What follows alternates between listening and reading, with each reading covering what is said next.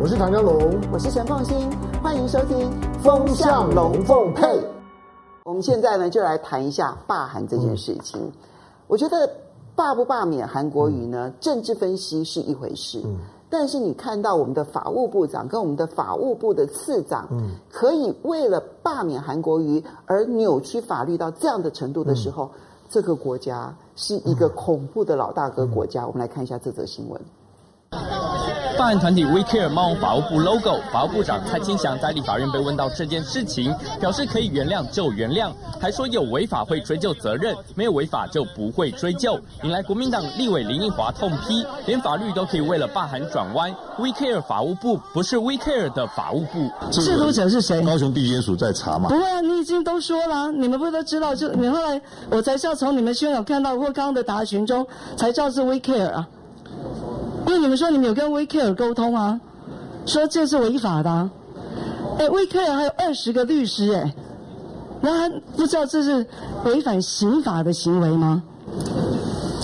有没有违法？这个高雄地检署在查了，哦，在查。但是当你已经说这样的行为，看他动机可以原谅，这也算不算一种指挥办？你这样的话是也算是一种在告诉地检署说，这的动机他不一定知情，所以可以原谅。当高检署都还在办的过程之中，你认为部长适合说这样的话吗？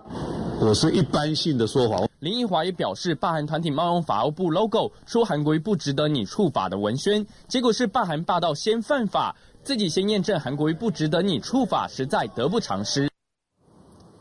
我其实看了这一段，我真的是非常的愤怒，这样、嗯、就是你看到我们的法务部长，嗯、他可以扭曲法律到这样子的程度，他不是不懂哦，嗯，他调查局长出身，他其实对这一类的法律其实太熟悉了。嗯、那么，呃，香港的呃，不是高雄的罢韩团体，他。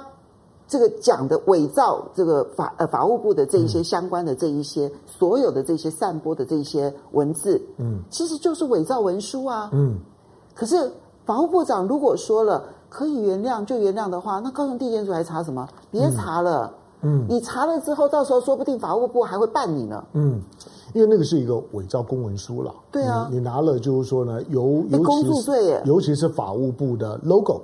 嗯，法，那个 logo 之所以叫做 logo，它就是所有的 logo 都是独家专用的意思，跟你的国徽等等任何的东西都会，它都是独家专用的。就我只要看到这个 logo，它就代表我，否则我要 logo 干什么？嗯，那当有人可以轻易的、免费的，而且不知道什么目的的使用我的 logo 的时候，那个 logo 本身就不叫做 logo 了，它基本上面呢就只是一个 pop art。就就就只是一个随随便便画的图，大家都可以用，是这样吗？当然不，不是。当你刚看到戴口罩的那个法务部长，我要再提醒，他叫蔡清祥，他不是叫蔡必仲。OK，因为我我我问很多人说法务部长叫什么名字，大家都叫就叫不出来，那大家都会以为说，哎，那个叫蔡蔡蔡蔡必仲的。No no no no。那蔡必仲呢是次长。对。但是我要我也要再提醒大家，在有关于法务部的所有的事情，与蔡必仲说法抵触者都无效。嗯。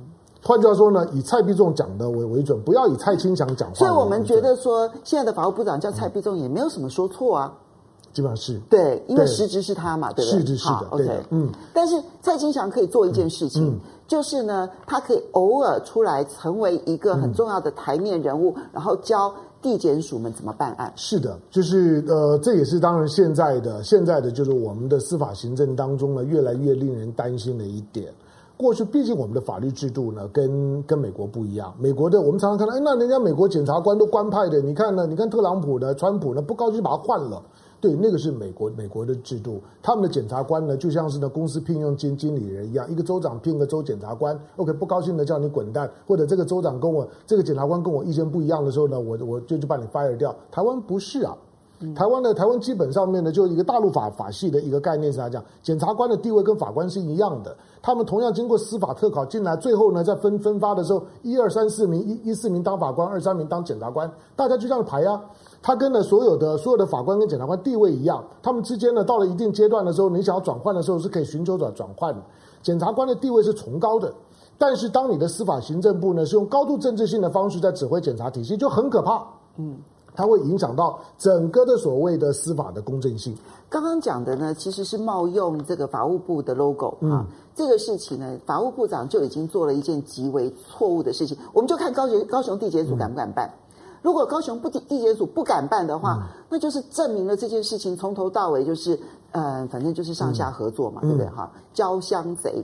我们就来看高雄地检署，你敢办吗？嗯、可是不只是如此，嗯，法务部次长刚刚讲的蔡必仲，蔡必仲，他是实职的部长，嗯嗯、在面对立法委员问他说：“哎，现在罢韩团体。”有人就直接发送那个洗手巾，嗯。啊，洗手的那个清洁剂，嗯，然后呢，他就讲说说呢，嗯，这个因为价值有一百二十块钱，他们去查了，市价一百二十块钱，这难道没有贿选之余吗？嗯，然后蔡清，呃，这这时候蔡必仲居然说了一句说，哎呀，这个也不是要受限于三十块钱啦，嗯，会选不会选，这不是三十块钱就能够决定的啦，你对得起陈定南吗？当然是啊。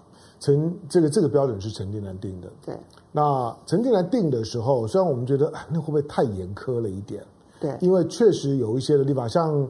在当时第一波试用的，包括国民党在高雄的选立委那个叫萧萧金兰，对对对，萧萧金兰等等，当然他好委屈啊！对，很多人说，哎，我这个东西我，我我我拿到的成本就是这样，但是你认定它超过三三十块，我忘了他送什么，好像扇子之类的东西。对，其实它的成本大概只有十块钱。是，它的关键点在于，他定完了这个标准之后呢，在选前一天，嗯、高雄地检署宣布，嗯。说抓到萧金兰贿选，嗯、是，然后萧金兰最后差很小的票数而落选，嗯、是，然后事后高雄地检署说查无实据，嗯、所以他没有贿选。嗯、等到选完了才去还，才说萧金兰没有贿选，嗯、萧金兰已经落选。对，好吧，这些呢，俱往矣啦。虽然呢，在当时在执法上面就引发很多的争议，可是最少在陈定南的时代，以我们对这个人了解，这个人执法的时候呢，大概。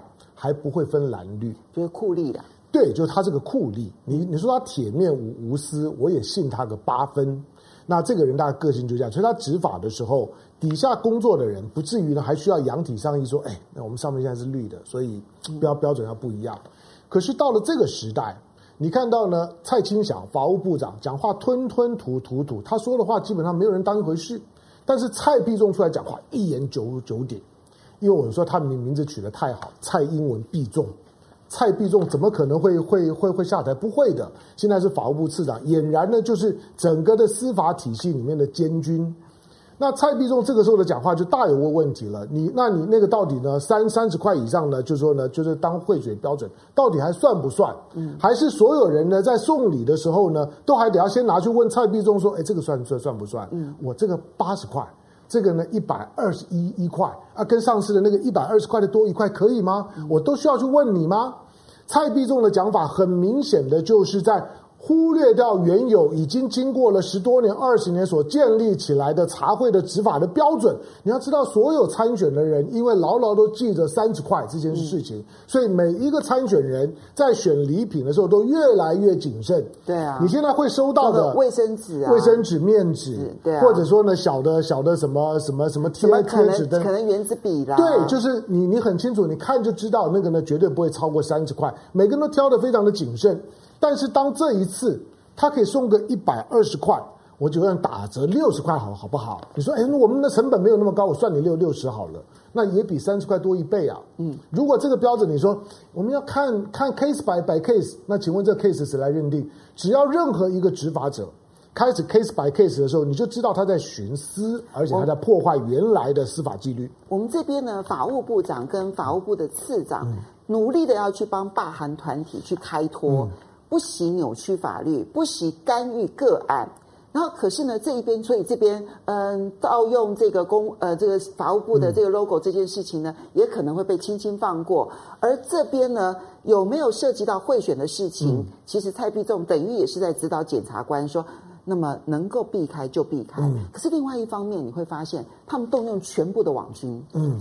啊，包括了王定宇啦、王浩宇啦，就开始讲说说，哎，这个根本就不是霸韩团体送的，嗯、这不是霸韩的人送的，这是支持韩国瑜的人栽赃的。嗯，那我我就我就不懂了，嗯、就是你如果说是韩国瑜这边阵营的人栽赃的，那为什么你法务部不肯查呢？嗯，就你都已经知道是栽赃了，那你就抓抓出来嘛。对呀、啊，就是如果是抹抹黑嫁祸，你就把他抓出来嘛，赶快去控告啊。那这个时候就更应该告啊，而且、啊、而且呢，希望呢法务单位呢勿枉勿纵，而且要要赶快呢速办速决。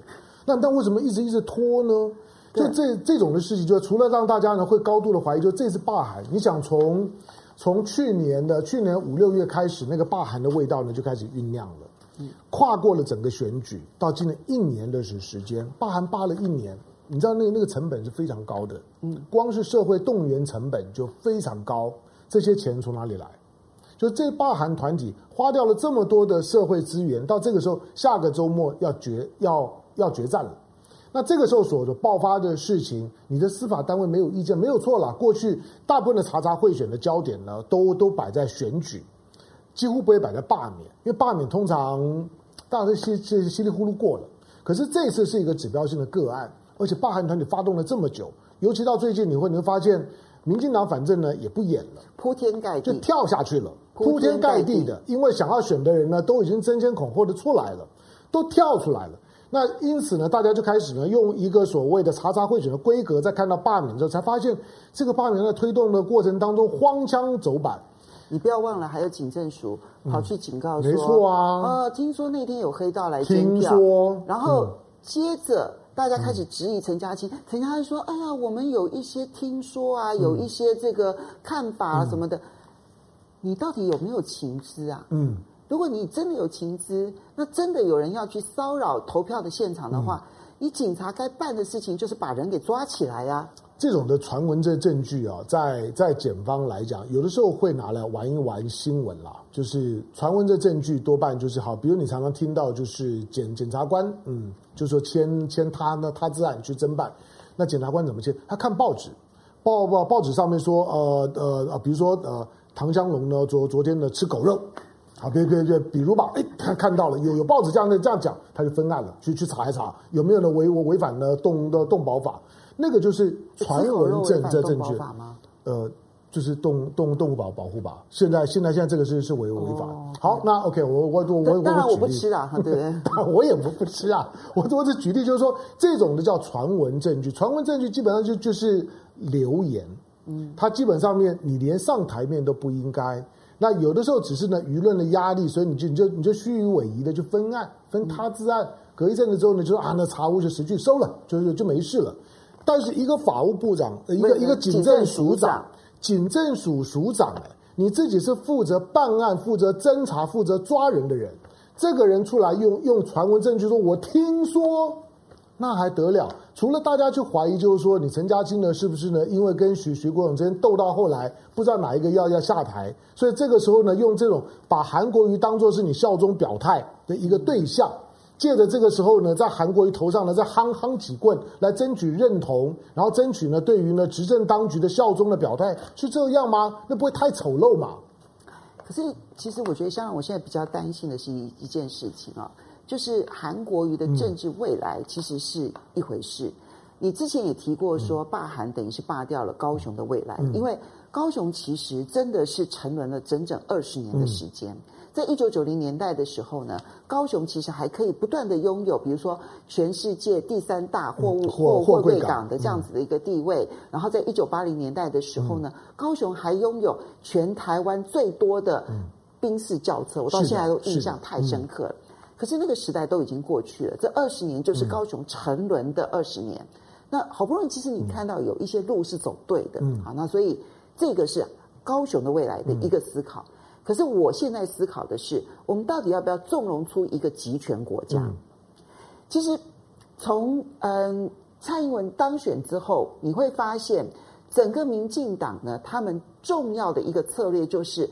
我如何拆解掉国民党？嗯，我如何让反对势力在台湾没有任何的生存空间？嗯、我只要能够做到这件事情，不管我执政做的再烂，反正没有人能够挑战我，嗯、我就赢定了。所以，如何的打压反对势力，其实成为他们整个执政的主轴，嗯、不是心力，也不是除弊。嗯，相反的，如果弊可以帮助他打压。反对党的话，那弊端来一点也没关系。嗯，那如果压了这个新力的这条路，然后能够让国民党无法生存，那也没有关系。嗯，所以为什么他们每一次的选举都是请全国家公权力的力气，然后去做这件事情？就是因为他必须要歼灭战，割喉要割到断，嗯，确保他可以永远独裁。嗯，呃，对于韩国瑜的追追杀，是蓝绿呢对抗了三十多年最后的赶尽杀绝的动作。那一定是赶尽杀绝，绝对呢不会呢不会穷寇莫追，这个是民进党的逻辑。只不是我们现在在谈，我和凤青在在谈罢免的时候，我们不是在表达我们对韩国瑜的同情或支持。No，那个是韩国瑜自己的事情。我在我在陈述罢免韩国瑜可能罢掉高雄的未来。那早在韩国瑜他当选之前，我一直在陈述这件事情。高雄必须要开门。高雄的条件，除了凤新刚刚讲的，过去全球第三大货柜港，在亚洲的第三大港，且前三大其实就是新加坡、香港跟跟高高雄了。坦白讲。好，那甚至于你可能不知道，高雄的市民老一辈的也许记得，我们盐城区的公告地价比西门町都还高哎。对啊，曾经是这样，因为因为因为因为陈凤馨是高雄人，嗯，曾经呢是繁华到这样的地步，而今安在？现在呢，高雄的平均房价呢是台台北的四分之一到五分之一而已。好，那今天你要面对的是说，看到为了罢免一个韩国瑜。除了呢，那种 We Care 的那种的那种的假假社会力的动员，已经持续一年，消耗掉这么多的社会资源。你看到公部门无所不用其极的国家队罢韩，国家队的动员，罢韩国家队的出现是真的可怕，而且扭曲法律也在所不惜。没有错，就是你不管是不管是法务部也好，警政署也好，这都是呢执法的第一线了。那法务部下面就是调查局啊，检察官呢、啊。警政署下面呢，就是警察，就是刑刑警啊。所有你看到的社会治安的，就是说呢，司法侦查的发动第一线就是这这两个部会，这两个部会都下来了，都下来，而且呢，都在罢韩当中争先恐后的表态立功。台湾还有救啊！高雄的事情，我我在高雄人如果不在乎自己的未来，那是高雄人自己的决定。你要罢掉韩国，不罢掉韩国，那也是高雄市民自己决定。我不是高雄市民，我也没有没有资格。我只是看到了这些国家机器、国家机机器、国家队的动员，这还不包括了像是林佳龙交交通部可以动员呢高铁，方便呢大家呢回去罢韩呢，刚好就是呢那个周周末。然后国防部改变他们这个大学的这个考试的时间，没有错啊，没有错，可以做到这个样子吗？就是要配合六月六号那一天，方便大家呢集中最大的力量达成罢韩的目的。整个国家对、国家机器跟国家的形式。力都要修改到呢？你罢韩的目的，这个国家除了政治之外还有什么？台湾会不会走上威权之路？其实呢，这是一个最后的一个探头。已经是了。好，来我们谢谢几位网友。嗯、郭月，谢谢你的董内，他刚刚找到新的工作，嗯哦、他在美国圣路易斯，然后生活了十年，来自北京。嗯、然后他说：“他说不要嫌，嗯、我非常非常感谢你，真的谢谢你这样子。嗯”然后曾小光，然后说问说香龙大哥。川普下台之后会遭到清算吗？嗯，不会，不会的，对，不会。不会好，嗯、然后香龙说问呃问你说罢韩成功，台湾社会要撕裂了，嗯，这个撕裂了，应该是撕裂了。嗯、撕裂了红三军会不会重现呢？嗯、现在应该不会，不会。嗯、好，然后辛迪很担心韩市长会被罢免掉，然后就等等下个礼拜吧。嗯然后徐亚口说，其实关于高雄的未来，这次罢韩如果成功，民进党再度占领高雄，至少会记得认真善待高雄几年了。这大概就是韩国瑜对高雄最大的贡献。嗯嗯，好，就一直道说韩国瑜应该退国民党，国民党是韩国瑜的负担，哪怕韩国瑜立立新党，也比在国民党强，这很难讲的哈。然后马在。浩说啊，谢谢你的称赞，嗯、要谢谢我的书画，在这个节目里头，我的书画扮演很重要的角色。好，那么今天因为时间的关系，嗯、非常谢谢大家收看《风向龙凤配》，嗯、不要忘了每个礼拜五中午十二点，嗯，《风向龙凤配》，下次见喽，拜拜，呀呼。